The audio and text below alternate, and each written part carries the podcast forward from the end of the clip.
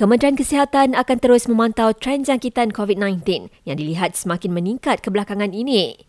Namun, Menteri Kesihatan Doktor Zaliha Mustafa menjangkakan ia akan terus terkawal tanpa membebankan fasiliti kesihatan.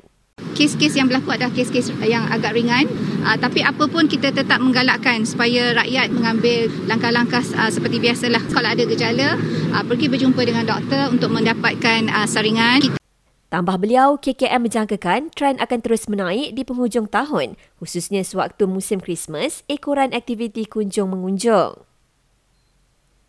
Terengganu merekodkan lebih dua ratus enam puluh kes demam denggi sejak Januari hingga awal bulan ini, meningkat kira-kira tujuh belas peratus berbanding tempoh sama tahun lepas.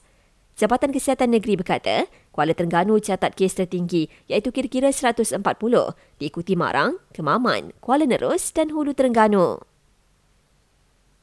Kerajaan pertimbang cadangan untuk meneruskan pelaksanaan e-Belia Rahmah untuk golongan muda terutamanya penuntut I P T tahun depan.